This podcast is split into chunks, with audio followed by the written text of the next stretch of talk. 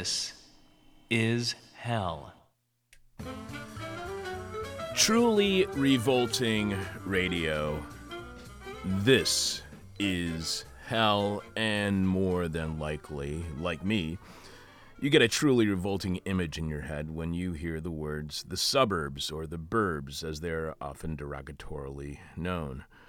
When you hear those words, you may imagine a lily white place outside of the reach of the city and the people who dwell there.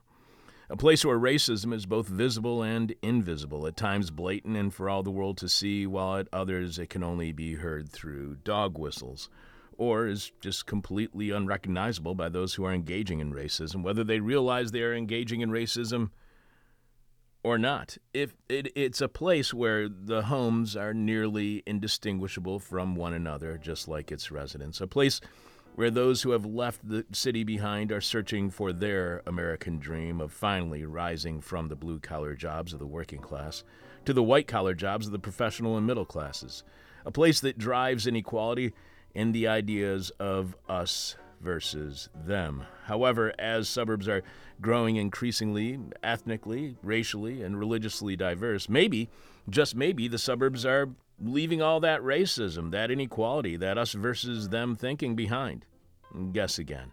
As our guest will talk about today, in fact, the suburbs haven't changed much at all, despite them becoming far more diverse than they were in the past. In a few minutes, we will be speaking with writer and organizer Sudip Bhattacharya, who posted the article Socialism or Suburbia at hardcrackers.com. You can find the, uh, his other work at outlets like Protean Magazine, Counterpunch, Reappropriate, and The Aerogram, where he is a staff writer. Sudip is a doctoral candidate in political science at Rutgers University, where he is focusing on issues of race in the United States. As an organizer, Sudip is the chair of political education at the Central New Jersey chapter of the Democratic Socialists of America. He also works at the Tubman Hampton Collective, a conference that can bring together students of color in New Jersey to connect, discuss, and plan for a brighter future for universities and their communities. You can follow Sudip on Twitter at Resist Run.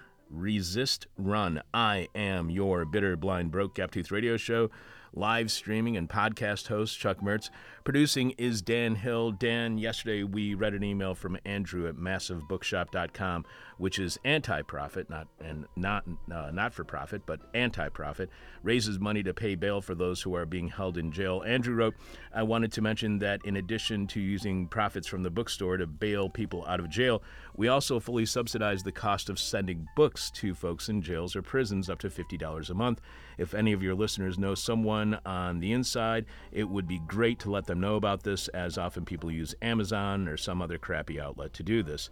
So I mentioned you and your work uh, immediately helping people out uh, who have just been released from jail here in Chicago. So is it cool if I give Andrew your contact information to see if there's some way uh, in which the two of you can help each other out, or maybe you can help connect him with other folks here in Chicago who can use a service like Andrew's? I'd love that. That sounds great. Awesome, because I really want you to. And again, tell people the name of the organization that you work with downtown. Doing Chicago Community Jail Support every night between 5:30 and 10:30. We're out in front of the uh, jail on 27th and California, helping people out with snacks, drinks, cigarettes, rides and anything else they might need, warm clothing especially. So we're just standing out in front of there under a big purple tent. Please come down. It's easy as heck and really fun to volunteer. Um, and if you want to uh, sign up uh, ahead of time, you can just type Chicago Community Jail Support into your uh, search engine of choice. But if you don't want to do that, just come on down. Chicago Community Jail Support, or just go down to 26th in California. 27th. 26th 27th? is the Popeyes. Okay. that is the, you are correct. That is the Popeyes. Uh, 20, 27th in California. And also, you can check out Dan's comic book at 50flipexperiment.com. Other than that, what's new in your world? Not much. I uh, rode up the uh, North Branch Trail on my little bicycle oh, yeah? over the weekend when it was so nice. How far did you get up?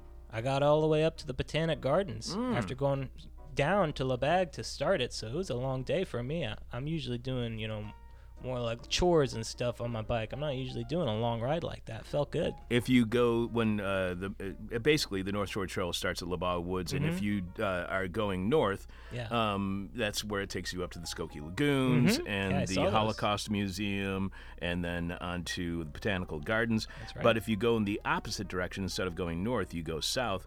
There's uh, an old railroad, a set of old railroad tracks that just kind of dead ends, and trees are growing through the uh, railroad ties now. And at that very dead end, going in the opposite direction, there's a large community of homeless people living over there. Well, maybe I should bring some sandwiches. Down to 'em, Exactly, I think I did see that sort of uh, it looked like an old train track that had turned into gravel, like a gravel road. Right, exactly. I'm exactly. gonna go down that. How far down does it go from LaBagh? Is it just a Oh, couple like- blocks or a long time? Maybe a half mile at the very most. It doesn't go very far before you hit railroad tracks that are for like metro and Yeah. freight tracks, and you can't go any farther. But Unless yeah, you have really big tires. Exactly, exactly. But just once we cross over Cicero, you'll see it over there. Mm-hmm. Cool. Uh, I have news to report about the power of the This Is Hell subvertising sticker, which is a cartoon bubble that says This Is Hell. For the last couple of months on my walk home past the corner Desi grocery store, Par Birdie, named that way because it's a block from one of the very few neighborhood golf courses in Chicago that most Chicagoans don't even realize is there. I've had to walk around this huge temporary street sign that is right in the middle of the sidewalk. The sign is on this kind of uh, wooden structure blocking sidewalk traffic right in front of the wheelchair accessible ramp, making it impossible to use. So people in a wheelchair, they have they're forced to go around this gigantic sign that's in the middle of the sidewalk. So you, you have to walk around it and you have to step down this curb in order to avoid the sign, which must be a nightmare for those who are in wheelchairs. The sign's on a wheelchair ramp, forcing people to go over a curb.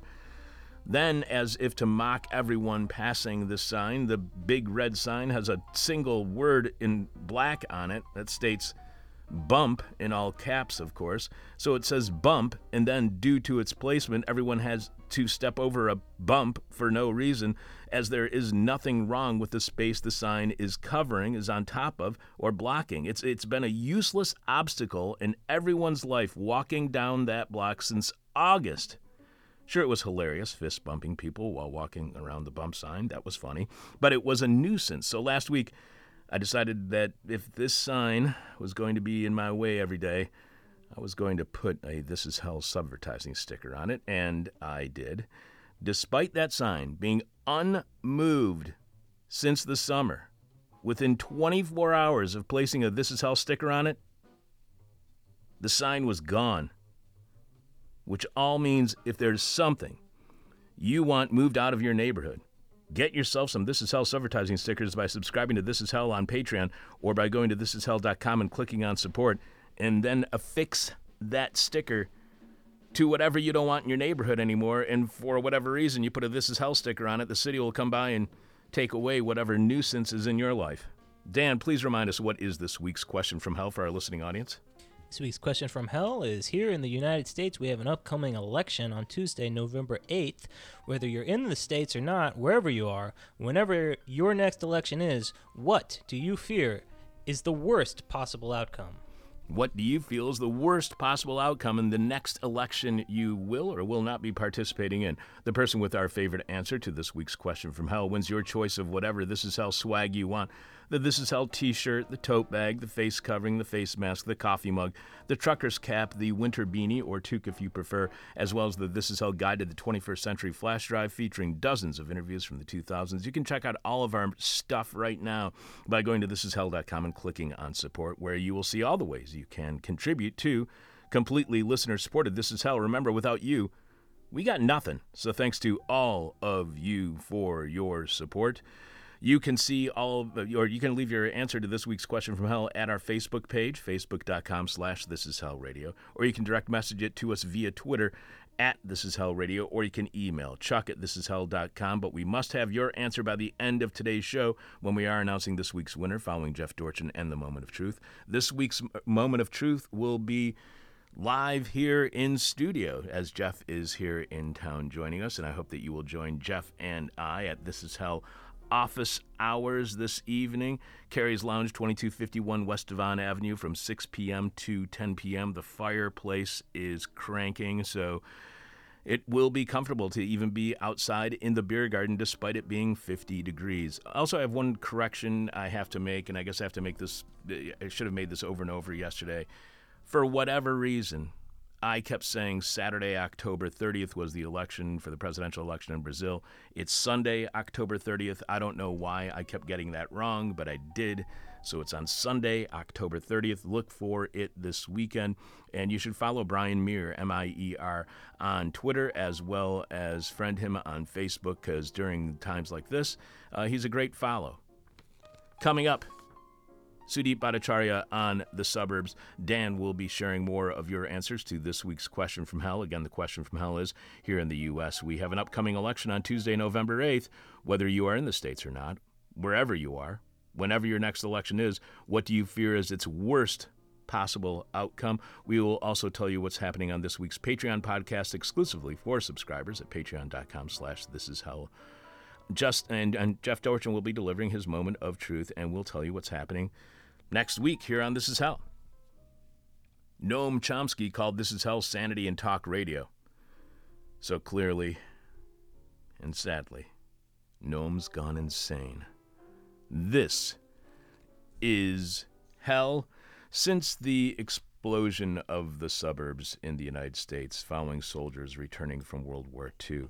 They've been seen as a white enclave, a place where whites would go to pursue the American dream of becoming middle class, no longer having to work with your hands, but engaged in labor that is more about the intellect. Once there, the middle class can attain greater and greater wealth and give their children the opportunities that they never had, a chance to obtain even greater wealth and class status. So, what happens when those suburbs suddenly become racially and ethnically diverse? Here to help us understand why the more things change, the more things stay the same, writer and organizer Sudip Bhattacharya posted the article Socialism or Suburbia at hardcrackers.com. Welcome to This Is Hell, Sudip.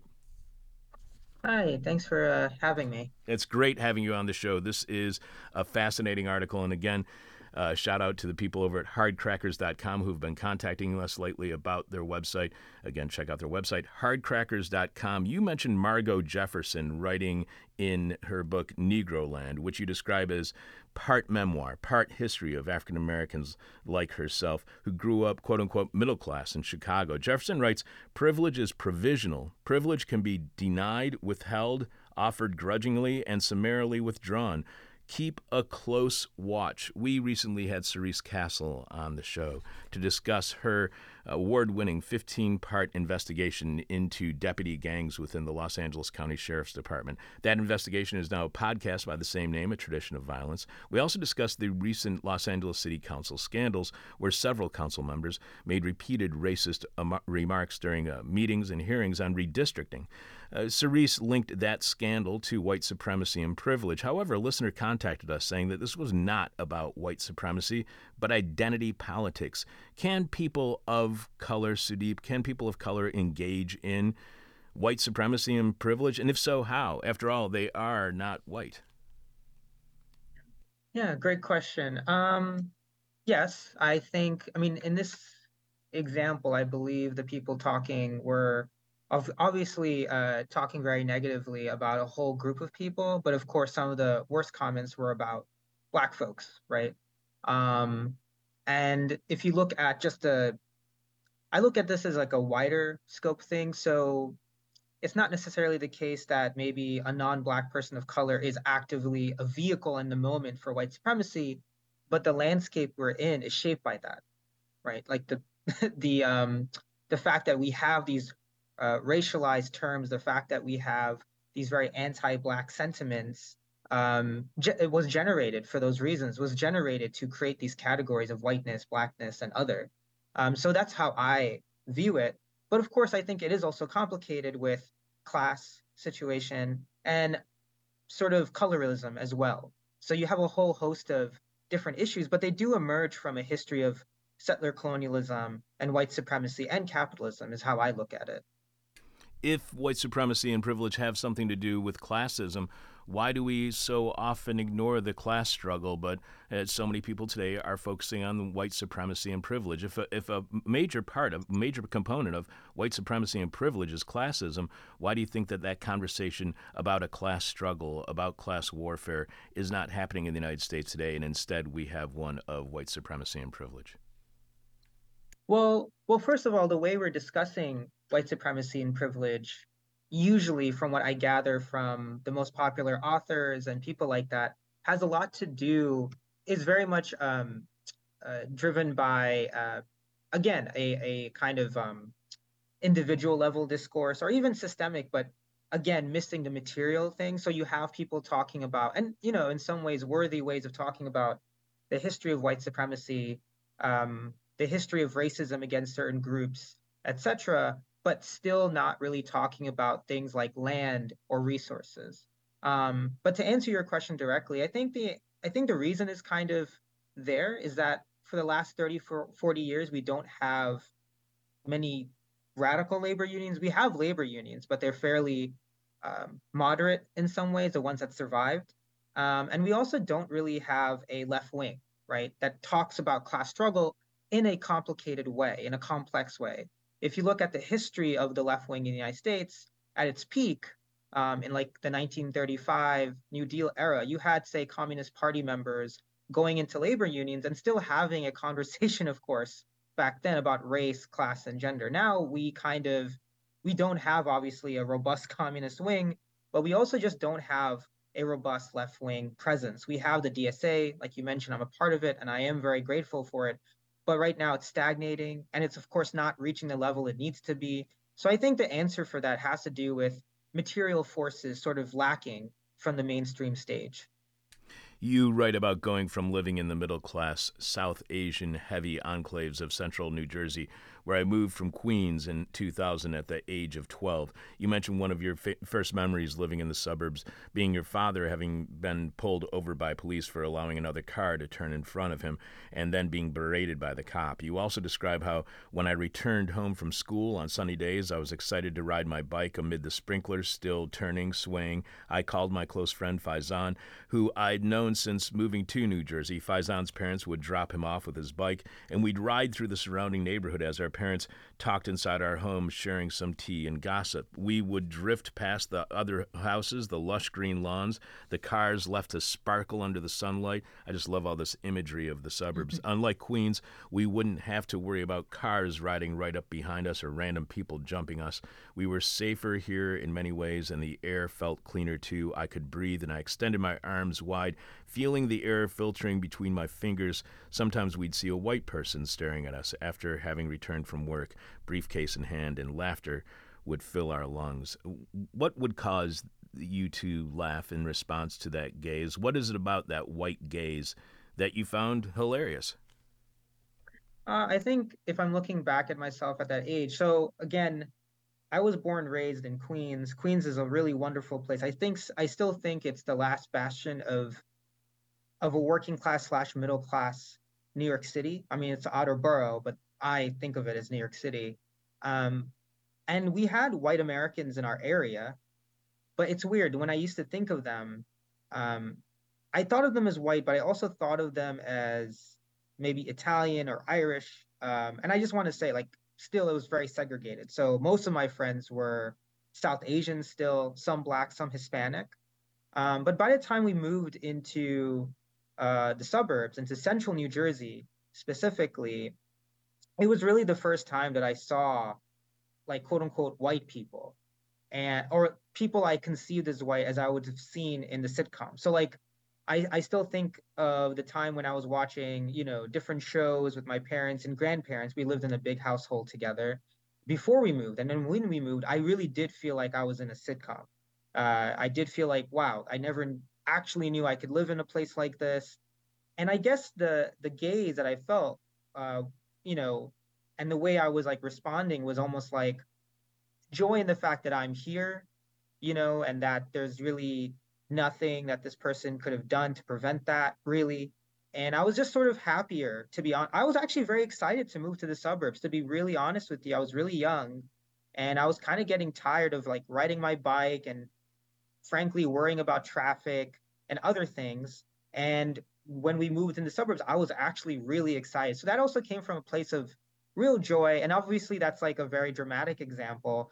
But I remember the first couple of years really like, you know, embracing living there in some extent. And I was really young, right? And this is like a year later, of course, would be 9 11, and that would change a lot for us. But in the time being, I was just feeling grateful and I was kind of taking delight in the fact that I was actually here and uh, I was not necessarily in a lily white suburb either. I was actually with other South Asian Americans. So there was a lot of also like pleasant surprises, so to speak.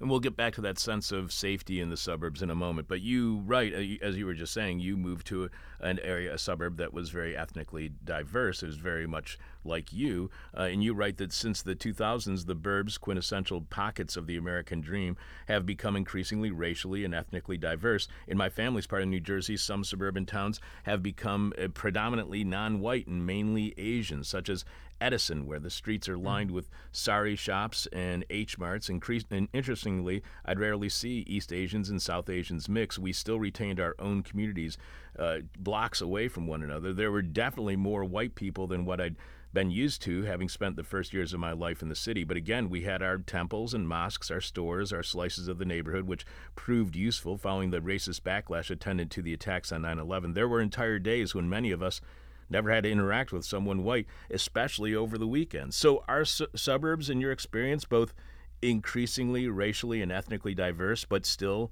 segregated to some extent from the white community? Are they both more and more diverse and segregated?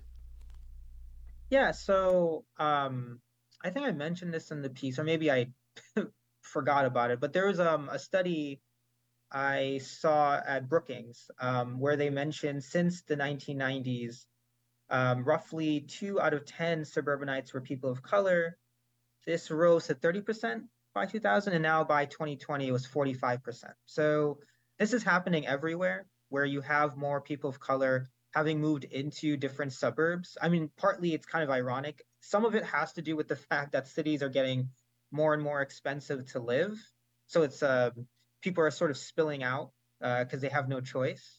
Um, but regardless, yes, I mean, I do think when I was also growing up in East Brunswick, I think right now the percentage of non-white. So Edison, New Jersey, as you mentioned, I think is predominantly, or the plurality, I think upwards of 48% is Asian American, with a large percentage Indian and Korean American.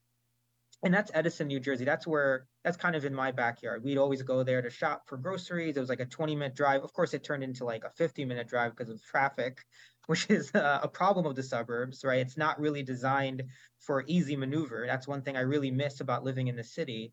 But um, but yeah, it was very diverse. The place I was wasn't necessarily um, plurality Asian American. I think I think right now it's 55% white, East Brunswick, but it's around 35% Asian American. It has um, also Hispanic American and has Arab American. So yeah, so there therefore uh, racial and ethnic diversity has really increased.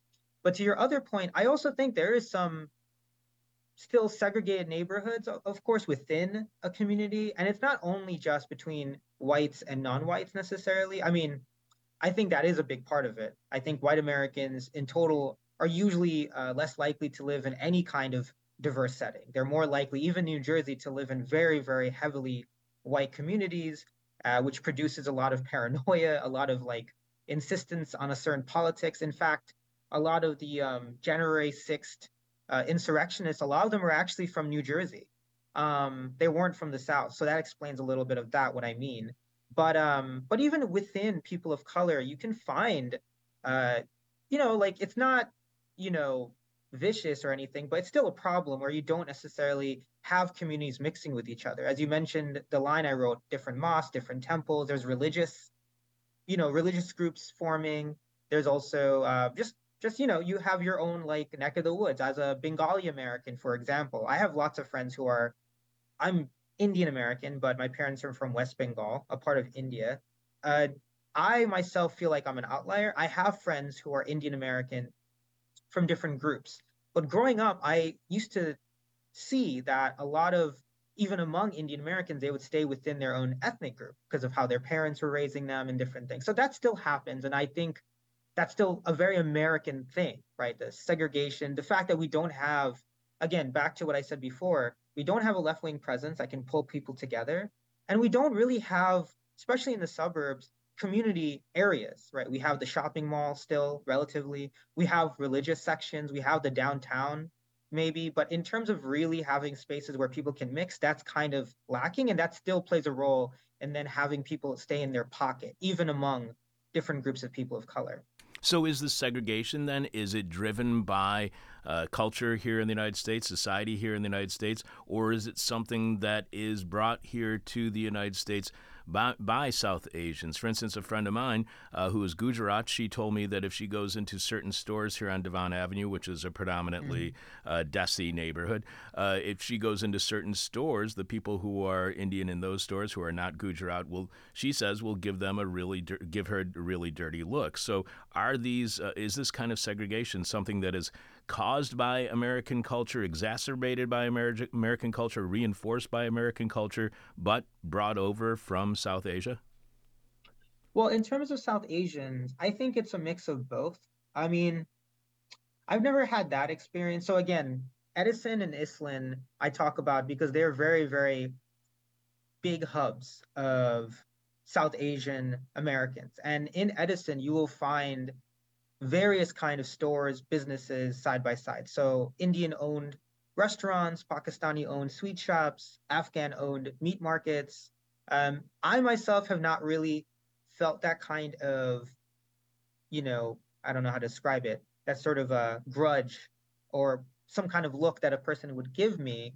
But I do think at some point, yes, you bring some of that with you, maybe, but I do think it's also just how the suburbs are constructed, to be really honest. Because even in India, you know, where my parents are from, they they were originally from West Bengal, but they lived in Pune, which is a very metropolitan city on the west coast-ish side of India. And there they still obviously hung out with Bengali folks because they spoke similar language, but they also spoke English. But they did have some people from outside the community mix with them. Um, but here, you know, where we live, uh, we were fortunate now to be living in an area where you do have a very diverse set of Indian Americans. So we actually live in an area where you have, um, I believe, South Indian, some Gujarati American, and others. So that's a luck. But I do think overall, the American situation with the suburbs uh, really forces you to stay in your zone. Because again, if you are someone who is maybe Hindu American you will go to a temple where the language you're familiar with is spoken, and most likely that's going to mean you're going to be among other Bengalis or South Indians and so forth. Um, I, I, so I think it's a mix, but I do think the suburban, uh, the way that the suburbs are created, the way in which our society right now under neoliberalism really lacks any other alternative besides religion or consumerism to really identify with different people sometimes. I think, like you said, that exacerbates these sorts of of tensions or rather lack of communication, right? Because I don't think it's going to raise to the level of people fighting each other, but it, it is a problem when you think about political coalitions or people at least organizing together. But again, if you look at Queens, and this is why I'm still very fond of the place, you still find a lot, like where I grew up, I grew up in an area that was very mixed. Uh, in terms of South Asians, like that was an area where I didn't actually meet many Gujarati Americans, but I met South Indians, Pakistanis and other well, we're Bengali Indian, but Bangladeshis as well. So it so it really depends. But Queens is a more of um it's residential, but city like. In the suburbs, it totally flipped, right? So again, I do think the structure of the suburbs really exacerbates that sort of limited connection between different groups of South Asians we uh, I have been using the phrase American dream. We'll be using the the phrase the American dream throughout this conversation. But you but that that phrase can be problematic. Uh, there's the def- definition of it as the belief that anyone, regardless of where they were born or what class they were born into, can attain their own version of success. There's the more materialist definition, if you will, that is a set of ideals in which freedom includes the opportunity for prosperity and success, as well as an upward social mobility for the family and children achieved through hard work in a society with few barriers. And there's this The phrase American dream was often used by progressive era reformers of the 1900s. Rather than exalting the pursuit of wealth, they sought to tame monopoly capitalism and protect workers and communities from robber barons. This concept was popularized by writer and historian, uh, historian James Truslow Adams in his best selling 1931 book, epic of America, Adams described the American dream as, quote, that dream of a land in which life should be better and richer and fuller for everyone with opportunity for each according to ability or achievement. So, what does the American dream uh, mean? I mean, because for people who are South Asian, for people who are living in the suburbs, because uh, it seems to vary from freedom to wealth to an almost socialist dream. What is the American dream that a more diverse population is pursuing when moving from the city to the suburbs, as your family did? Yeah, so I think for us, part of the American dream was having access to uh, better public education. That's one thing um, having access to so we did live in a house together but it was a big big household. Like that's another thing. I think a lot of asian americans um, live in households where you have multiple generations living with you. Um, so we had a house but we wanted to have uh, my parents and i wanted to have a space where you can have maybe more um, more ability just to roam around. There was definitely more space in the suburbs right? There was um, where we lived our house was you know decent but the big thing for us was now we have a real like lawn, a real backyard. We had uh, certain amenities that you didn't have to like sort of travel across traffic for. So you had a local park with actually tennis courts. You had a swimming pool. Um, it was a sort of like picturesque a dream in that sense. So to me, I think for some families, it's about you know attaining what you see, what you what you've seen on the brochures when you're coming here, or what you've seen on TV, which is access to an education, access to a home, access to other amenities, uh, access to more shopping, even to some some degree.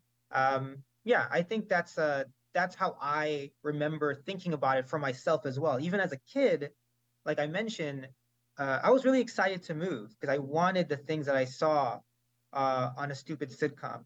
Um, but of course, beneath all of it is this sort of, you know, uh, you know, how to how to explain like a bargain that I think right now the middle class, even middle class people of color, are realizing was a maybe some of us have realized is a bargain that shouldn't have never made, been made um, because the problems of capitalism are sort of superseding whatever we think about the American dream right now.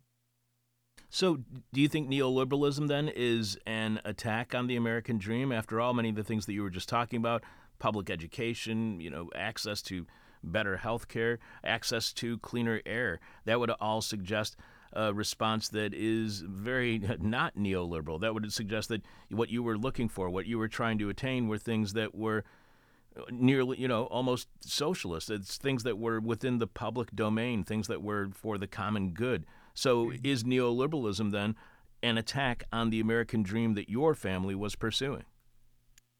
Yeah, in a way. I mean, I think neoliberalism, the way I wrote the piece and the way I've been thinking about it is really about so like it's gonna be I'm sorry for this, but uh like a longer answer, I guess, is that when the middle class was being forged truly in the 40s and 50s, and it, it being forged in the su- being forged in the suburbs, uh, the gist of it for U.S. policymakers, and people can find this in, I think, Kenneth Grabgrass's book, uh, Kenneth Jackson's book, Crabgrass Frontier, which I highly recommend.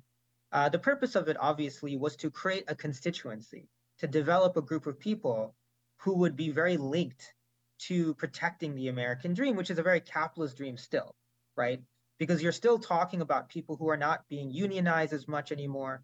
You're still talking about people thinking about themselves really as individual owners of property. Um, you still think of themselves as superior to other groups of people and rationalizing why they're ahead uh, as somehow some sort of meritocratic thing, right?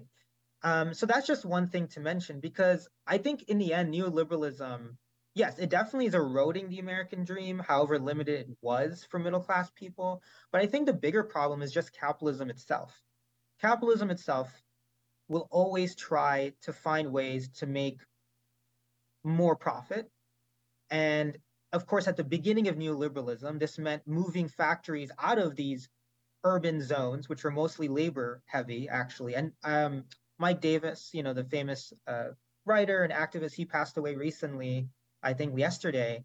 Uh, one of his books, The Prisoners of the American Dream, talks about this. Like a lot of the companies were quote unquote fleeing areas that were labor heavy, and they went into the Sun Belt or went into nearby suburbs with this idea that they can also then build on this rising middle class. But in the end, what's happening now in the suburbs is that bargain, that dream itself was always sort of a lie, right? So again, neoliberalism is search is certainly accelerating that lie. It's like, you know, like you mentioned, there really isn't any room for public resources often due to neoliberalism. But capitalism itself would have is is the bigger thing that's eating away at the American dream itself, or whatever way it was conceived.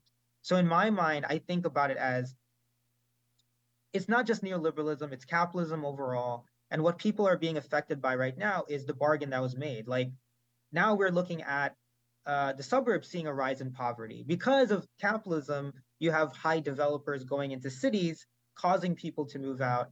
And you also have in suburbs, uh, I forgot who mentioned this, but in the suburbs, it's not just people spilling out. It's that literally now, instead of these sort of white collar uh, industries, you're finding more warehouses, like Amazon warehouses, right? Like where I live currently, around Monroe, which is in, still in central New Jersey, or where my parents live, uh, it's just a stretch of warehouses. And that's in the suburbs. It's not in any city. New Brunswick, obviously, is the closest city. It's literally in my neck of the woods. So if you're actually moving to the suburbs, you're no longer moving into a larger home. You still might get a home, but you're also going to be working in a low wage field. So in my mind, these are like bigger issues having to do with how capitalism is always going to be seeking out ways to generate a profit. And now it's happening at the expense of the middle class or people they thought themselves as middle class and not as workers. And again, Mike Davis did pass away yesterday, which is a real shame. Uh, Mike was a, a supporter of our show from the very beginning. I really appreciated all of his support. Uh, he'd been on our show several times.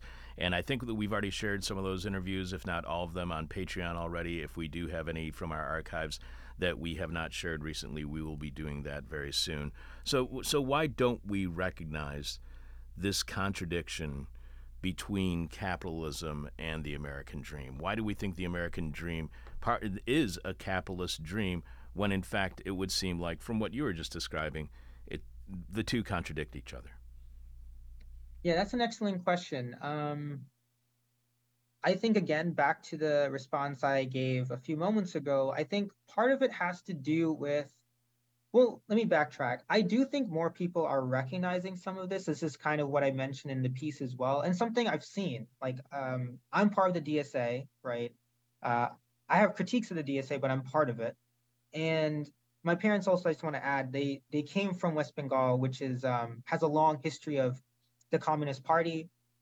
So I was never really fearful of those words, uh, but nonetheless, I I was like an Obama liberal pretty much um, when he won. So now I'm back to my roots, I guess. But I'm downwardly mobile, right? And I think a lot of my friends who are people of color are in the same position as I am. So we're like middle class kids, but are living at the tail end of even that illusion. You know, like we're seeing the bones of it. We're actually, it's almost like a heavy rain was falling for a long time. And now we're still, now we're realizing that underneath this facade of a home, under this, you know, this facade that our parents told us, like you can go to a, a good school, get a degree, and as a person of color, at least start to build a future is kind of a mirage. Um, I think that's pushing some people actually to the left um, you can see this in polling. So I'm not suggesting that there's no change in thinking.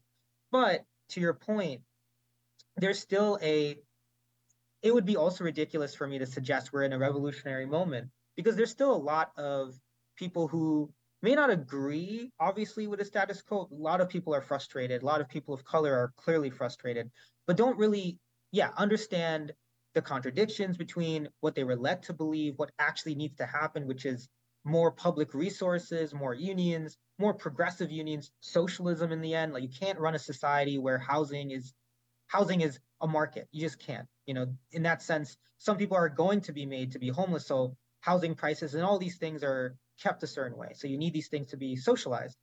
But um, I think the problem there, that next step, is again back to what I said earlier. The DSA grew. It was the it was a group that was growing really fast after Bernie, his two runs, but has stagnated. Um, the Democratic Party itself has a somewhat progressive part of it, but that group has also stagnated, right? And also at the end of the day, we're living in a time of great instability, whether people feel it materially or not. Um, some people might actually be in a good position in life, but look outside and are worried about what's going to happen. So I think with all these factors sort of intertwined, there it's difficult for people to not feel overwhelmed, and hence why why people have always needed some kind of left wing org or left wing party, independent of both the parties, to really push forward that analysis. So again, with the people that I'm thinking about, even some of my friends, you know, I've pushed them and they've pushed me, but I really do think if I or them never met other people are at that time more left wing than us, we never would have changed, right? So there needs to be people also going ahead challenging others on what they believe, challenging others on this insistence that the American dream was a good idea, right? like that somehow it was a an achievable goal long term under capital. I don't think people will just arrive at that on their own. Like me, I need other people, even someone like me who has that background. I need other people in organizing spaces to push me. And I think that's what's still missing, unfortunately. We are speaking with writer and organizer Sudip Bhattacharya, who posted the article Socialism or Suburbia at hardcrackers.com. You write, as Marx would have said, the suburbs work to mystify reality. The fact is, despite some of the material advantages my parents and others I knew growing up had compared to our counterparts in Queens, we were still having to work and exist in a society that required payment to live. Yes, we had pensions. Yes, we had lawns and driveways. Yes, we had the employer possibly attending the same mosques or temples as us, willing to shake hands with people, donating for another wing to someday be added. I still think back to when my dad's boss, also Desi, appeared one day at the local temple and how the men rushed to him, smiling wide, laughing at everything he said. Still, you're dependent on said boss for having that connection to the good life as presented in movies and shows. So, what do the suburbs obscure from reality? What do they keep us from recognizing or understanding about the American dream and its pursuit? Yeah, so um, that slice of the suburbs that I'm speaking to, the slice of it that is so again, just like with the term middle class, it really explains how to explain it. It doesn't explain a lot sometimes. Like even the middle class, you can be a worker even though you're white collar, or be a business owner. And in the suburbs, the slice that I'm talking about, what's being obscured is really how much you know how much you can really fall in an instant you know, especially again, I'm speaking to people who are white collar workers, people like my dad and other people like him who are still working for a wage, who are still compelled to depend on a job for their pension, who are still, you know, having to really depend on their boss, right? Period. Uh, for some for the life we actually have, right? For the ability to live in the suburbs.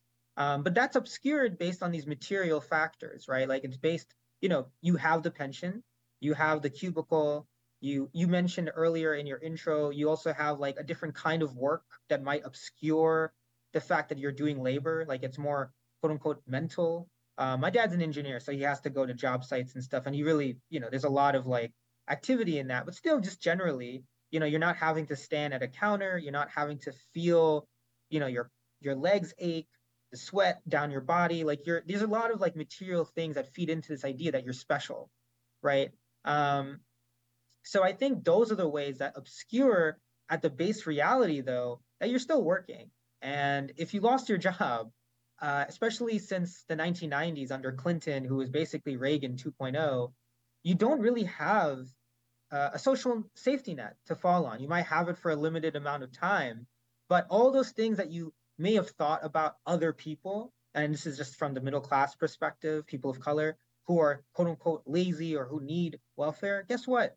So do you. And guess what? Those changes that were made to their lifestyle, you know, and the changes that were made to basically what they needed, even as they were working multiple jobs, those things are going to affect you too. So I think that's what's obscure. This the, the reality of what's there as a worker and also the connection we still have with our contemporaries in cities or frankly in other slices of the suburb where you see poverty rising. I think that's what happens. You know it obscures those kind of really important dialogues and you know uh, connections that need to be made. So is the american dream then a pursuit or is the pursuit of the american dream a pursuit of privilege and if so privilege you know suggests inequality so does pursuit of the american dream and its privilege fuel inequality do the suburbs fuel even a sense of superiority, no matter your ethnicity or race, uh, reinforcing some idea that the people who live there are, in fact, better people, or conversely, that the people who live within the cities are worse people. Is the American dream a pursuit of privilege leading to inequality? Yes. um, the American dream under capitalism, you can have different kinds of dreams. I know people talk about the Chinese dream. I think China was trying to portray its own version of it. But the American dream under capitalism is a pursuit of amenities under capitalism, which at its onset was meant to actually keep it together, right? Again, you're you're being sort of told you need to pursue some kind of property. You're being told that you're no longer a working class. I mean, I know that term is even under Marx sometimes it was a little iffy, but you know, when I teach my students, I tell them like when you think about class, it's not like race or gender where things really sort of evolve or change over time. Class is like an objective category. Your class depends on your relationship for the core of what you do with the means of production. Or, like I just said, if you're working, right, and your main source of income is by working for a boss, for a manager, you're a worker, right? But the American dream was built to suggest to certain people that you're no longer a worker only, you're better than that. You're middle class, which is a category that is really objectively meaningless in that sense, other than being able to cultivate a kind of thinking where you can kind of mobilize people towards politics that might actually long term not benefit them, right? So so yeah, it is a very much like the American dream as a phrasing, as a concept, is very much wedded to to basically uh, sustaining the things as they are, which means creating and maintaining inequalities, right? So again, uh, when I wrote this piece, I am not suggesting that people of color who are part of the middle class are just turning into exactly as white middle class people are. Like that's that's different. Like when the when the suburbs first quote unquote opened up, the white folks who did move in were vociferously uh, anti-communist, and uh, and, and very racist towards mostly uh, black folks, but in some parts of the country towards uh, Mexican and uh, Asian American too. I'm not suggesting that's a one to one what's going on here. Um, I still think most people of color, just because of how gross the GOP is and how explicitly racist it is, uh, most people of color, even in the suburbs, not all, will still lean towards Democrat. But what I think is actually the consistency is in the end, even if they're voting Democrat and they're believing in the American, as long as they're believing in the American dream, they're still then narrowing their political horizons. You know, instead of maybe being right wing, rabid supporters of Trump, they might be center left ish or center right ish within the Democratic Party. And it still cultivates a sense of self that is really, you know, anti socialist or anti egalitarian, right? Again, it can be progressive, but there's a limit to it. And that's what I fear happening sometimes. You know, you're seeing a lot more suburbanites voting Democrat, but I do fear as long as we don't tackle these sort of discussions and these sort of thinking, we're going to have a constituency that might lean within the Democratic Party, still relatively conservative or somewhat liberal, but none, nonetheless uh, not seeing their connection with other groups of color in different quote unquote class uh, positions. I found that really fascinating in your writing as well. Uh, this idea that uh, the suburbs are a kind of class project separating white and blue collar workers intentionally undermining worker solidarity. I found that really interesting. But you also write that with more people of color caught in the sprawl, the suburban sprawl, however, it means more people are susceptible to feelings of difference and distance from others who ultimately share some common interest but happen to wear a uniform all day or attend a religious, different religious site at the end. Uh, you, uh, but as we were talking about before, uh, it's when it comes to moving to the suburbs, it's often driven by a desire for safety. So people want to move to the burbs, so they'll have a relative sense of safety living there from what they lived or experienced within more urban areas, more of a city setting. Does a focus on and desire for safety over all else lead to exacerbating that sense of difference and distance? Is does the fear does fear which leads to a desire for safety lead to that distance and difference between the suburbs and the city? That's that yeah that's a great question. Um so right now i'm preparing for a class i, I teach a couple of classes now one of which is about is focused on asian american politics and um, some of the articles I gave my students had to do with Asian American voting patterns right now. And again, most Asian Americans registered are actually uh, resoundingly Democrat, but there's still a percentage that's not. And this is registered voters. Um, but there's an article that I was just reading right before uh, this interview for the class where they mentioned those terms actually. Like there's a fear that some Democrats are going to, I'm sorry, some Asian Americans are not going to rush to the Republicans because of just how, again, how explicitly racist they are, I say explicit because Reagan may not have been always explicit, but he, you know, Trump is an outgrowth of him. Uh, you know, it's Trump is is is American. It's you know apple pie, I guess racist apple pie.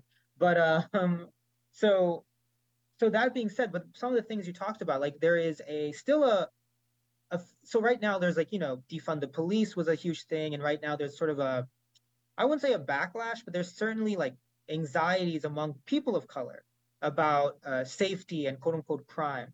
Where I live, there have been issues around uh, safety and crime, um, and usually, again, it's um, it's hard to disentangle because you want people to feel safe, right? Like you know, you don't want to tell people, "Hey, just deal with it." You know, like what's happening around your corner. I know you you mentioned a few episodes ago someone had been attacked at their store, right? You don't want to tell people, uh, just forget it. Like you, what you're feeling is not real at that moment.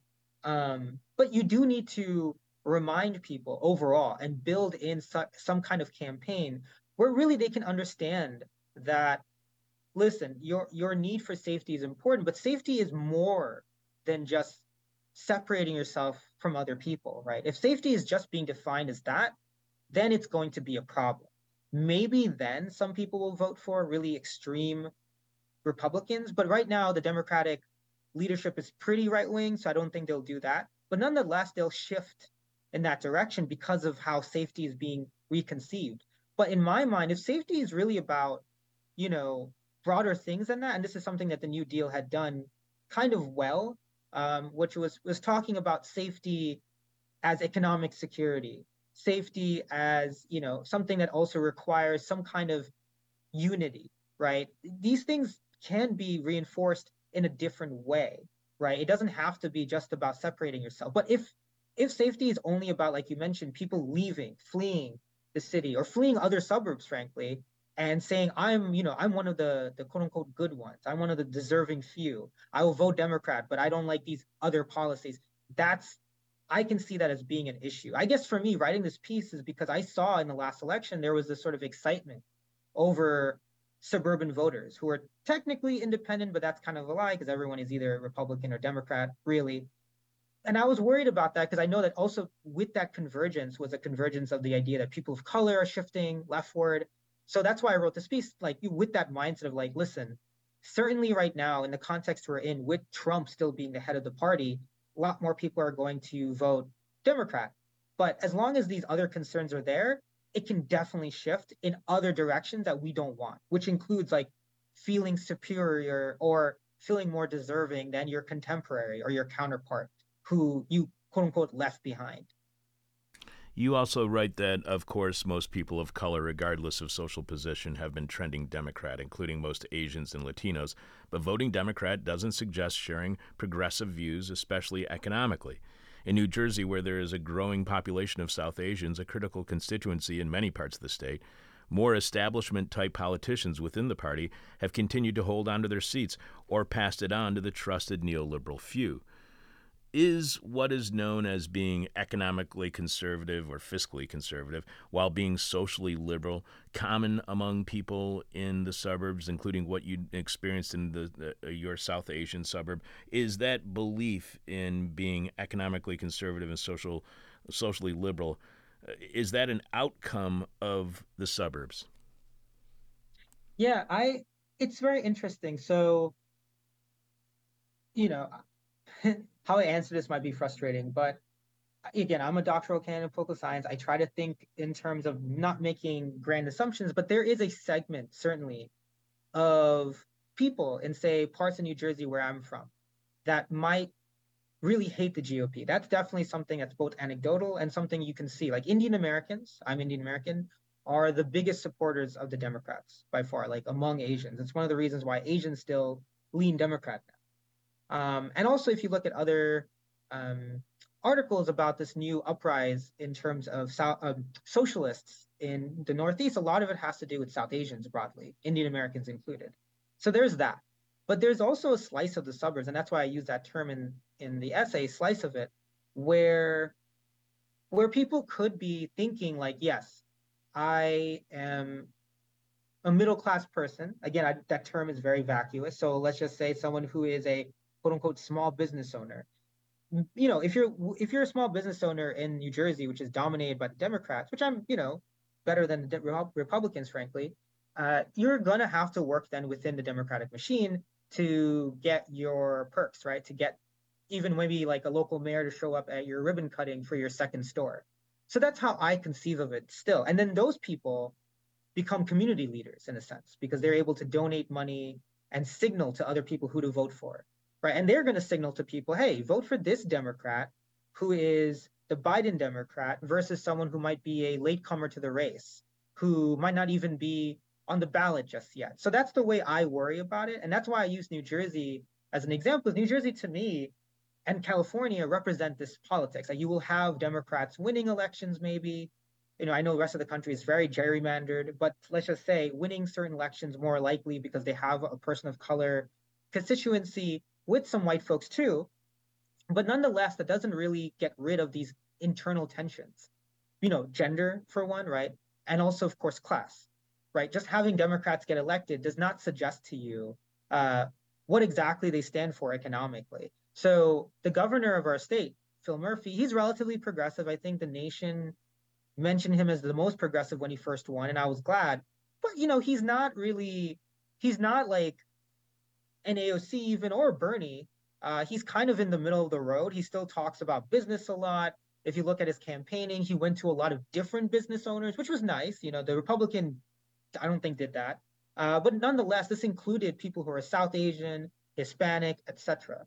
Um, but in then in terms of white collar workers, I'm actually not so sure. What I'm suggesting in the piece, though, is that there's no inevitability in any of this. As we saw with the uprisings two two years ago, there was this sort of like outpouring of anger, which was real, but then that dissipated and that got captured by the Democrats because there was no real left wing alternative that was siphoning off that energy, developing people's energy, etc. That's what I think will happen with Asian Americans, Hispanic Americans in these suburbs. You'll find instances where they'll still vote Democrat and will not be moved and may actually be leaning left on economic issues too. That's actually still a thing. But in terms of who they vote for, I mean, eh, you know, again, are people really looking at down ballot elections? Are really are they going to look past the D next to someone's name? In New Jersey, there's no opposition to the Democrats other than the Republicans who are, you know, extremely right wing. So I do fear that with the Democrats sort of winning, all these other issues that need to be attended to will sort of fall to the background until maybe it's too late. And then we'll see even weirder sort of amalgamations of politics and political coalitions. You quote the historian David Roediger, uh, explaining because being middle class involves a set of unrealistic expectations of improvement of living standards across generations, of putting kids through college without debt, of a dignified retirement, of balancing labor and leisure. Life in the middle class has come to seem not only less desirable, but more and more impossible. What happened to make it so we must give up that life work balance if we want to be middle class? What made being middle class less desirable? Well, I think um, it's just the material life. Like, I mean, I'll just talk about my own experience. Like, I grew up middle class. I did, I mean, I still want to live, like you said, safely. That's why I was trying to redefine it differently. I think that's fine. But it, I just think already just to maintain the bare minimum takes a lot of energy for a lot of us. I'm like a millennial, you know, a lot of my friends are millennial, and it takes a lot of energy just to sustain enough to pay rent uh, in the suburbs, but maybe living in a building like I am. Uh, it takes still a lot to sustain groceries, a healthy diet, you know, all these things that other podcasts tell us we need to do. Have your eight hours of sleep, eat your apples. Like, you know, it, it takes a lot of energy to maintain the car payment, to maintain uh, the student loan payments that you're still working on because people told you that you needed to have this education to maintain. And in some cases, you you still are benefiting from that. And I also just want to add, I think it's a, the answer to this should be everyone needs to have universal access to education. Everyone deserves a chance to the liberal arts, frankly. It's not the opposite. I really hate when people suggest like some people are just made for, you know, this kind of work. No, even if you're going to end up working and fixing cars, um, you still deserve a chance to read classics or different kind of literature, right? But anyway, life is just like I said before, the capitalist bargain that was made in the 60s and 70s and later in the 80s, of course, that you can just compete your neighbor to get that house. You can uh, com- outcompete others for that, you know, extra uh, paycheck or you know gift at your job. Those are proving to be, you know, materially uh, just not what they were 20, 30 years ago. Like you really can't maintain it. And same and same thing with the middle class. When I look about when I think about maintaining being part of the middle class, living in the places I used to live, like in the core, where you can still see the nice lawns and houses. Um, I want that. I'm just being really honest. Like a part of me is very nostalgic for it because you have space. You you you have this illusion, sort of a comforting tale about uplift. But sometimes I'm just like I'm just baffled at how I could even achieve it.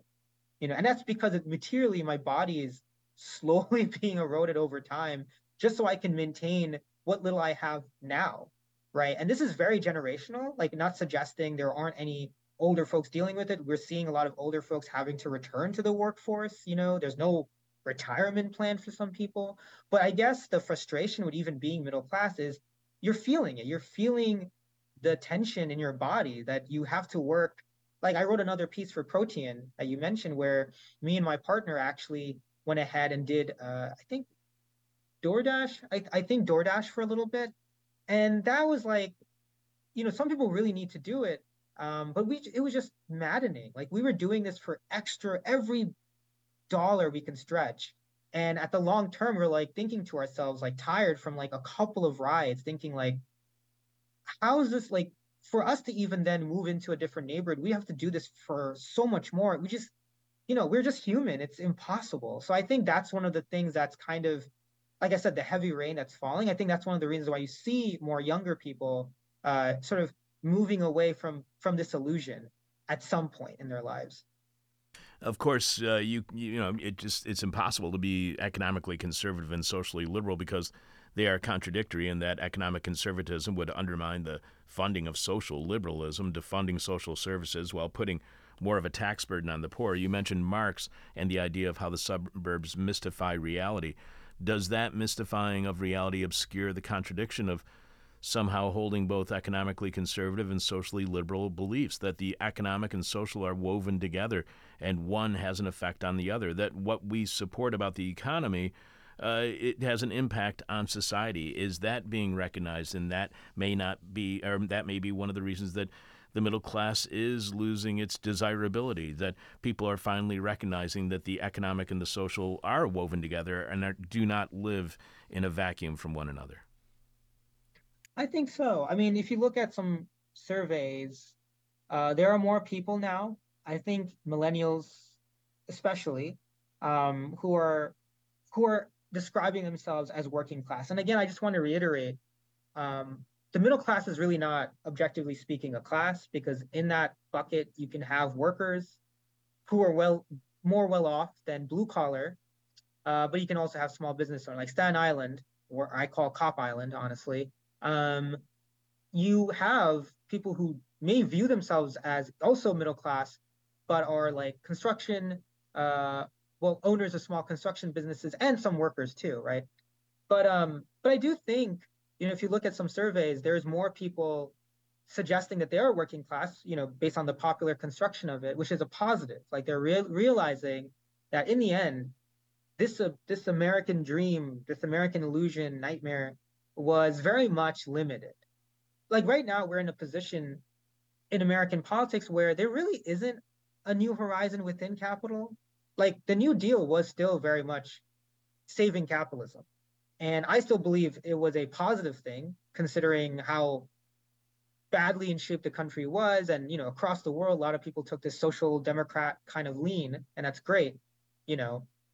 But now there really isn't that happening. Like you, you know, the Senate is very stuck in its ways. Even, you know, really subpar New Deal kind of legislation is not working out.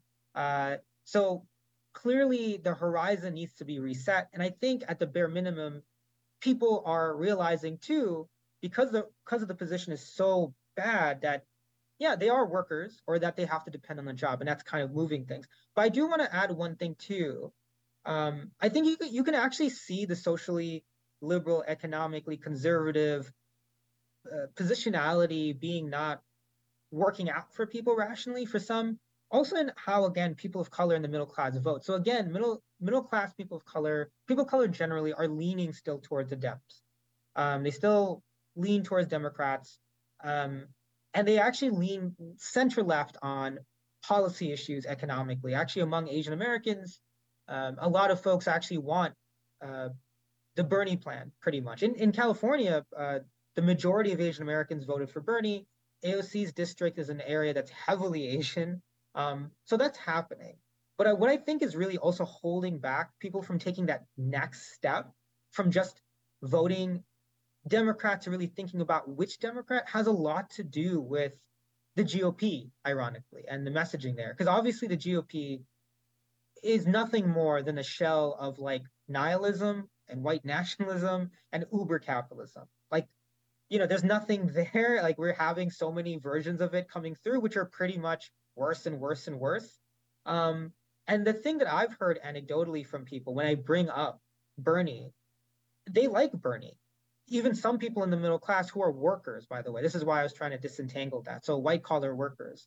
Um, but they then say things like, you know, well, if I vote for someone like not Bernie, I think some did, like I said, but vote for somebody I've never heard of who's having such an issue getting on the ballot because of the Democratic Party pushing them off, they're gonna. What if they win, and then the GOP wins? Like their main, their main conundrum is the GOP looming over them and winning, and then taking power. Like the like your um, your question you had for the audience, what's the worst outcome? I think for a lot of people of color who are also middle class, the worst outcome is the GOP as it is right now nationally, right? Maybe not locally, but people think in national terms. So I think that's also like showing you that illusion is breaking breaking apart but nonetheless there are ways in which that energy doesn't go forward because of these other things that are really holding off people's political horizon like oh if you vote for this candidate as maybe murphy would say or someone else might say this democrat who's never been proven or even independent left-wing candidate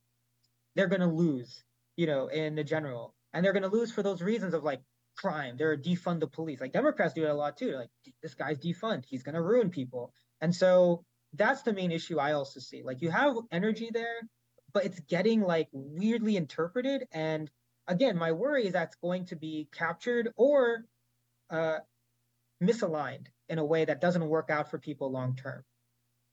One last question for you, Sudip. We have been speaking with writer and organizer Sudip Bhattacharya, who posted the article Socialism or Suburbia at hardcrackers.com. You can find his other work at outlets like Protean Magazine, Counterpunch, Reappropriate, and The Aerogram, where he is a staff writer. You can follow him on Twitter at Resist Run. One last question for you, and as we do with all of our guests, our final question is the question from hell. The question we hate to ask you, might hate to answer. Our audience is going to hate your response, and I uh, truly appreciate and thank you uh, for all the support that you have given and shown towards This Is Hell. Uh, but Sudip, um, we began this conversation by talking about whether the LA City Council scandal was about white supremacy or whether it was about identity politics. So I wanted to close on a question about identity politics. Britain's Conservative Party has chosen Liz Truss's replacement as Prime Minister after she resigned, ending the shortest run as Prime Minister in Britain's history. The party has chosen Rishi Sunak, who is of South Asian descent as well. Some have said, despite his politics, this is a great achievement for someone who is Desi. In your opinion, how great is it that a person who is South Asian is now the Prime Minister of Britain from the Conservative Party? Um, I almost had like a heart attack seeing that. Um, I think he, to be really blunt, uh, I think he's awful. Um, I do not care about him being prime minister one bit. Um, I do agree that's where you can see identity politics run amok. I would argue there are different versions of identity politics. There's an identity politics that's very uh, misaligned from class. You have to have all three. And I think a big part of what's missing sometimes from these ID politic battles is the class component. So, like, for instance, um, majority of Indians in the diaspora are still struggling. And that's a function of another version of identity politics, the white identity politics that creates colonialism, capitalism, and imperialism, right? So that's what I see. So, in a sense, someone who's really true to the interests of most Indians and most South Asians and most people would be someone who is a socialist or communist or Marxist. That's that's one level. Um, so I think that's what's happening here. And yeah, I don't really care. Like Rishi Sunak, you know, I have no good feelings towards that man. He is he's going to prove himself to be again, maybe he's not going to be well, no, I don't know. He'll be extreme, right wing, like the other people are. He will find ways to maybe string along his narrative to suggest, yes, I've made it how great Britain is. And in the background, he'll still be doing the things that other prime ministers did, which is uh, get poor people to be poorer, uh, make the economy worse for most people, especially Black Britons and Asian Britons, and of course, uh, deport people. Like, you know, uh, I forgot her name, the person who presided before Liz Truss. Um, it was another Theresa May. woman. Yes. I think it was under her that she, you know, had a bunch of folks who were um, Caribbean immigrants. And I use that term lightly because they were technically part of the empire, and the empire would have been nothing without the Caribbean, who came, oh, the Windrush generation, yes, who came to the UK, who was calling for labor. But of course, uh, the UK, I guess, wanted them to return after a while, you know, or just didn't care. And then under Theresa May, a person who was a, a woman, she was uh, fine with that, right? It was a complete scandal. And Rishi Sunak, again, I don't know much about his background. I think his family background is he's one of those um, Indians who actually grew up in Africa, part of the middleman uh, class between most Africans and the white elite. It's not surprising he's a conservative, right? Because again, there's the economic nature of it, and who knows, maybe racialized nature of it. Maybe he does like tactfully want to view himself as a person of color, but also as one of the good ones, right? Which I'm not surprised by. But yeah, I'm so glad you brought that up because that's been sorry if I'm ranting, but that's been on my nerves so much because I know the New York Times posted about it and they're like yeah, making a huge thing about it. And it's like this man's policies are going to hurt people of color mostly, but also just anyone who's working class or poor. And I do not care. Like I'm Hindu American, I do not care if he's Hindu American. I'm sorry, Hindu British or anything. As long as he's a billionaire, as long as he is a Tory, um, I could care less. So that's how I feel about it. And that's what I think that's why I'm saying, like, yes, class analysis needs to happen, and that's why we also need to. Um, there's a new book I want to highlight. Um, I think a few episodes ago you spoke to Jodi Dean, but she and another writer, Charisse Burden-Stelly, they are edited a volume of Black communist women writers from the 30s, 40s, and 50s. I think I have the book. I haven't read it yet, called "Organize, Fight, Win." And I think if people read books like that, they'll understand you don't have to like throw away quote unquote identity politics, but you do need to bring in socialism and communism into it. You really need, and I think you mentioned this in your previous, there's a weird, even anti-communist lingo among some progressives that, you know, suggest like communism is white or something, when in fact, most of the world in which we saw communist revolutions and socialist ones, whether elected or uprisings, were in Asia, Africa, and certainly Latin America. So yeah, Rishi Sunak is not part of that tradition. He is a he is actually a symbol of of what we're lacking actually, especially with the the Labor Party having kicked out Corbyn and now bring, bringing in a very right wing person like Keir Starmer. So that's that's my take. I don't like him and uh, don't don't care about him. well, thank you so much for being on our show this week. Now that we have your contact information, uh, you know that we'll be annoying you in the future to ha- have you back on the show. Thank you so much for uh, being on the show this week. I really appreciate it thank you so much. I really look forward to talking to you guys again. And I really uh, love the show. So, yeah, it really meant a lot to be on here. So, thank you. All right. Thank you very much. It meant a lot to us, too. Thank you very much. you are listening to God's favorite radio show. Prove me wrong. This is Hell. Dan, please remind us what is this week's question from Hell? And tell us how our listeners are responding so far.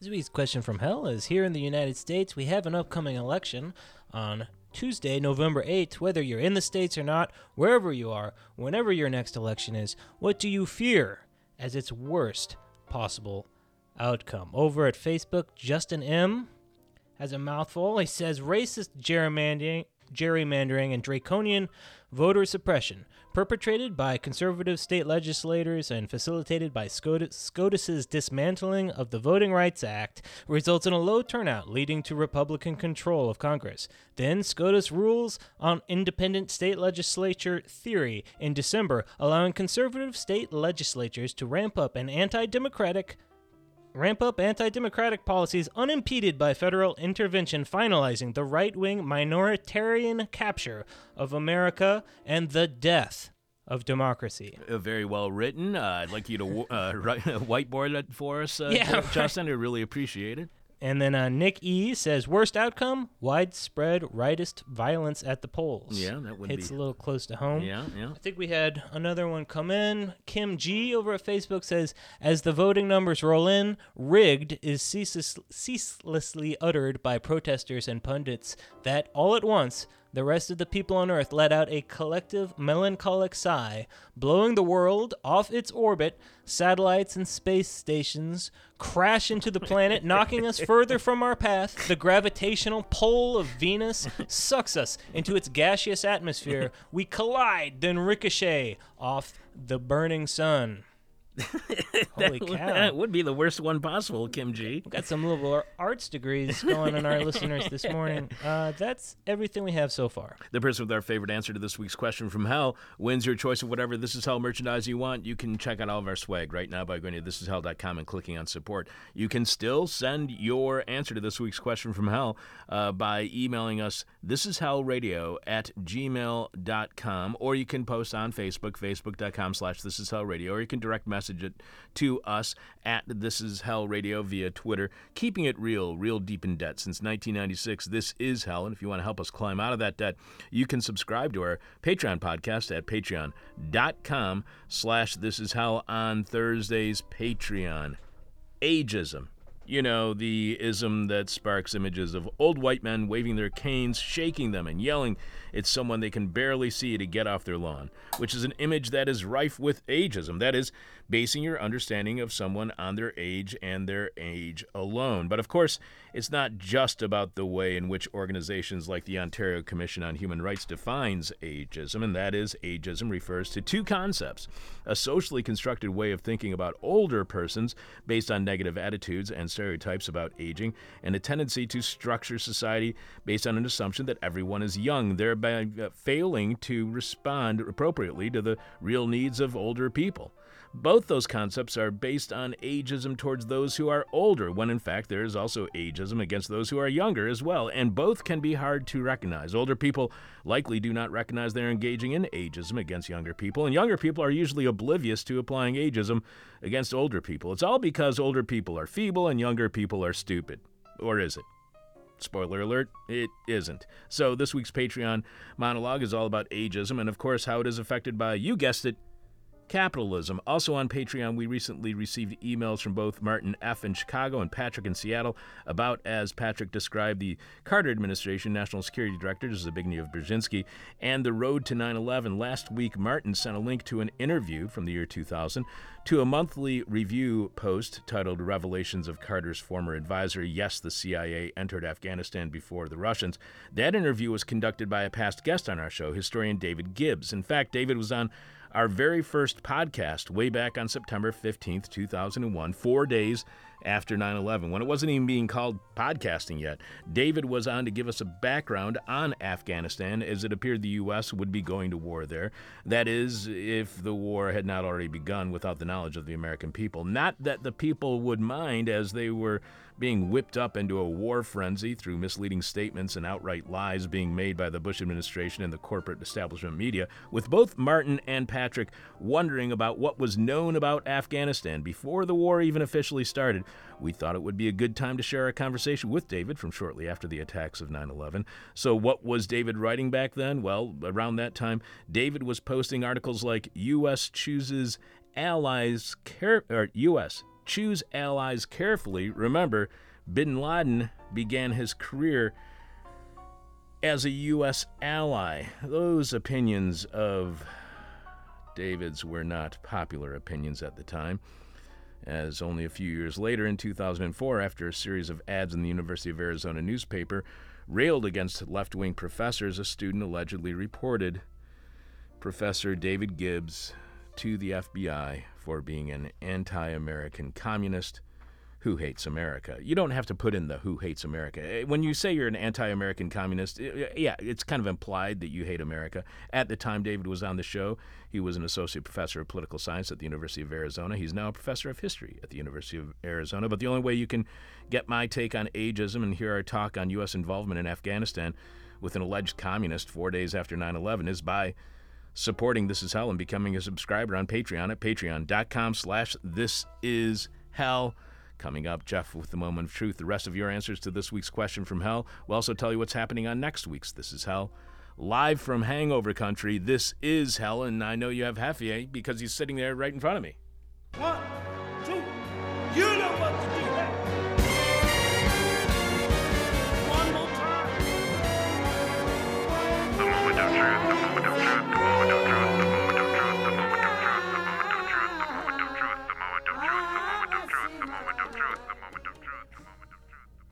Super Truth. Dead people find you bargains. If you believe that a right to work law is about supporting workers' rights, I've got some swampland in Florida you might want to buy. Not a swamp, actually, more of a bog. How much does it cost? If you have to ask, you can't afford it. It's a pretty special bog. Windover Pond. Since 1982, Windover Archaeological Site. They found some 8,000 year old brains in that Florida bog. No, none of them belong to Florida Governor Ron DeSantis, but that is a good guess.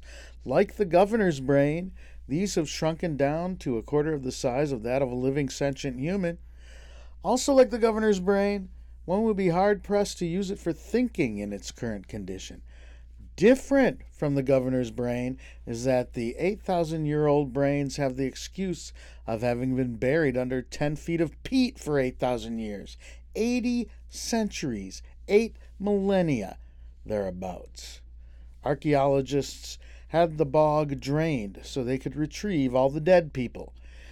They found about 10,000 pieces of human remains representing some 168 corpses, and this was no mass grave like that mass frog grave we learned about a few weeks ago in the segment entitled The Cambridge Holocaust.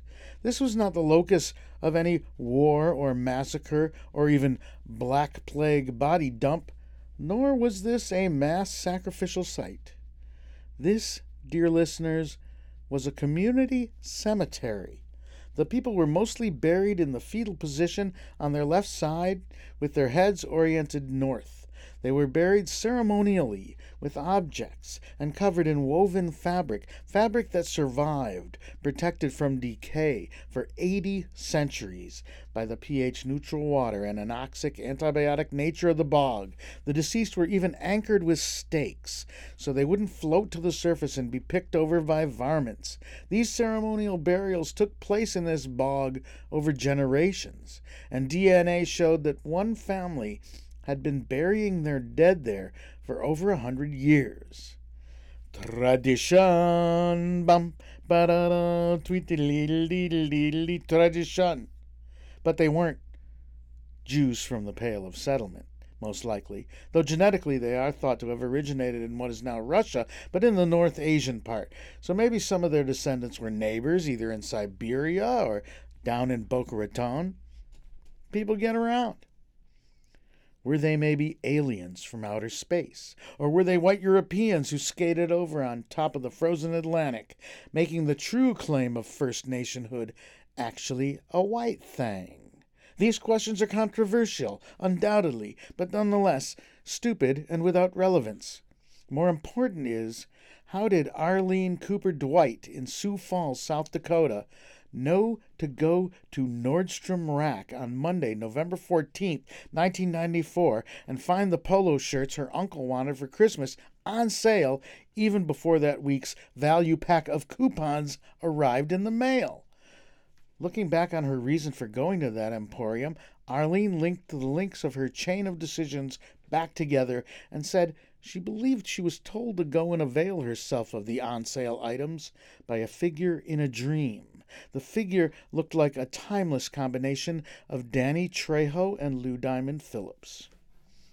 Two years later, Tad Rostov felt the uncontrollable desire to go to Office Depot and buy an eight pack of fluorescent cream gel pens at 50% off the regular price, and a blank book full of black pages, especially for use with fluorescent cream gel pens, also at 50% discount, for his niece on her 14th birthday.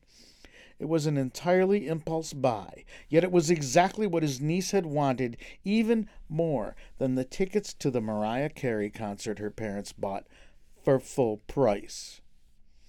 Asked what, if any, images had passed through his mind during the bargain achievement experience, Tad Rostov said that he'd had a vision of a mortar and pestle carved out of rock. Uncannily, a mortar and pestle of just that description had been retrieved from among the burial objects at the Windover archaeological site. For the next 28 years, up to the present moment, several dozen people throughout the area from Florida to the Continental Divide have been directed by visions or dreams, or in one case, a talking goose, to go to specific retail outlets. Upon arriving at the establishments, they invariably encountered one or more severely discounted items with special significance to themselves or their friends or family members.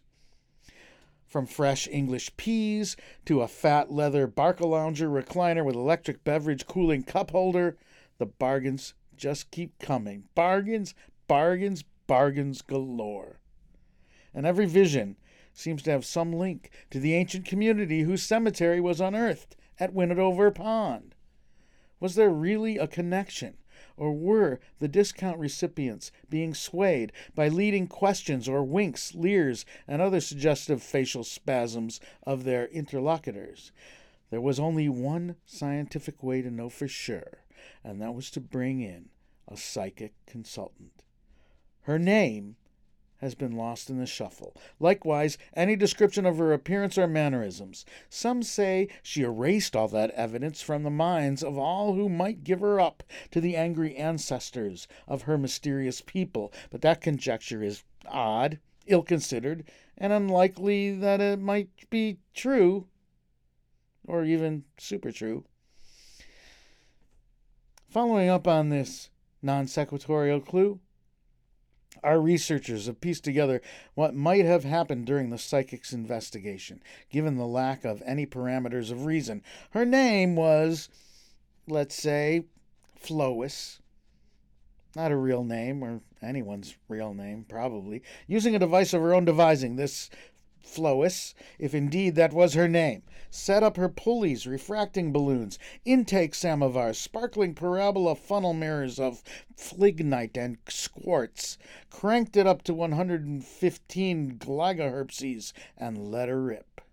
The Complan meter went wiggling off the chart the direction flamblosism mechanically oblated through the roof, describing a refraction arc of no more than 3 degrees 3 micrometric minutes from the burial ground of the mysterious civilization, and from there to the remains of their prune like shrunken brains bent on a bias as though through a glass darkly directly to the purchasing centers of the shopper's pineal glands, thereby stimulating their eyes, ears, nose, and throat, preparing them emotionally, physically, and a couple other ways to hunt for, locate, and purchase at a substantial reduction in the normal price. Whatever the ancient persons, viewing our market economy from their portholes in the ship of dead souls, sailing through the grasmotic fluviasma. What were we talking about again? Anyway, that proved it to our satisfaction, and when it comes to smart shopping, satisfaction is what it's all about. This has been the moment of truth. Good day. Live from land stolen from the Potawatomi people, this is Hell. Please join Jeff and I this evening during This is Hell office hours happening from 6 to 10 p.m. here in Chicago. Downstairs at the bar, Cary's Lounge, 2251 West Devon Avenue in Chicago's West Ridge neighborhood. That's 2251 West Devon Avenue. Dan, please remind us what is this week's question from hell and give us the rest of our listeners' answers. This week's question from hell is here in the United States. We have an upcoming election on Tuesday, November 8th. Whether you're in the United States or not, wherever you are, whenever your next election is, what do you fear as its worst possible outcome? There are no new responses. So the answers I liked most were uh, Justin. I really appreciate your very lengthy answer, as well as Kim G's. Uh, those were both really great. Todd H. I liked yours that said uh, you thought that the worst thing that could out, uh, the worst possible outcome the, that you feared was no clear winners in any election and therefore six more months of political ads. Bree P saying the worst thing, worst outcome that she can imagine is the 2024 election. Neil C saying absolutely no change whatsoever. SLS doing a little bit of a callback by saying the ghosts of Reagan and Thatcher run everything. Oh, wait, that's the same as Neil C.'s answer, isn't it? And Nick E. saying worst uh, outcome widespread rightist violence at the polls. That makes this week's winner Todd H. for saying no clear winners in any election and therefore six more months of political ads, which really resonates with American voters here in the U.S. Congratulations, Todd H. Just tell us what piece of This Is Hell swag you want. We'll get it in the mail to you as soon as possible. My answer to this week's question from hell whether you are in the States or not, wherever you are, whenever your next election is, what do you fear as its worst possible outcome? My answer is uh, well, I'm going to go with that old chestnut of death, as in people being shot and killed, election polling places becoming shot up scenes of human carnage with fascist attempts at taking control through violence and intimidation. But maybe that's just me. Thanks to everybody who sent in an answer to this week's question from hell. Dan, I will not be here next week, but I believe Seb- uh, Sebastian Lindsay, and you will be hosting Best of shows featuring interviews handpicked by our staff from the 26 year archive we have of our on air conversations. So listen to the live stream Monday through Wednesday at our normal time, 10 a.m. Chicago time, and the podcast posted shortly after thisishell.com or however, or wherever you listen to the show. Uh, like I said, well, I will not be here next week other than doing the Patreon podcast again next Thursday. I will be here for the Patreon podcast. The reason I won't be here is uh, there's a lot of behind the scenes, back end kind of stuff that we need to get done on the show, and it cannot get done unless I have some time to do so. Now, this would not have been a problem if I was physically fit, completely recovered from the several surgeries I had from March to July of this year. Uh, to be honest, I'm pretty certain I came back to the show from all of those life saving operations a little bit too early, a little too soon. And I pushed myself a bit too hard and have been doing so ever since because I have not fully recuperated. I've not been able to keep up with certain tasks or address some of the bigger projects we have been working on related to the show. So I won't be here next week, although you will be able to hear me on Patreon Thursdays. And I'm taking the week off from work to get a lot more work done. I also have tons of doctor's appointments, like four of them, so not a great week. Thanks to this week's producers, Dan Hill, Lindsay Gorey, and Richard Norwood. Thanks to Jeff for another moment of truth, Ronaldo Magaldi for This Week in Rotten History, Sebastian Vupper, Alexander Jerry, and Theron Humiston, just because. Talk to you tomorrow on Patreon, patreon.com slash this is hell. Hope to see all of you again at our This Is Hell meet and greet. That's really a drink and think. This is Hell office hours from 6 to 10 p.m. tonight at Cary's Lounge. There's only one way to get over all of the problems that we've introduced to you on this week's show. That's by sitting down in the lotus position, turning your palms towards the sky, focusing on that burning white dot in the middle of your forehead, and saying the simple words, Everybody's stupid. My demon is on my butt. Ah. My demon talks to me in profanity like a sailor. And my demon tries to knock me down. And my demon tries to put me on a hell ride. Thank you for listening to This Is Hell. For more interview hell and to support the show, visit thisishell.com.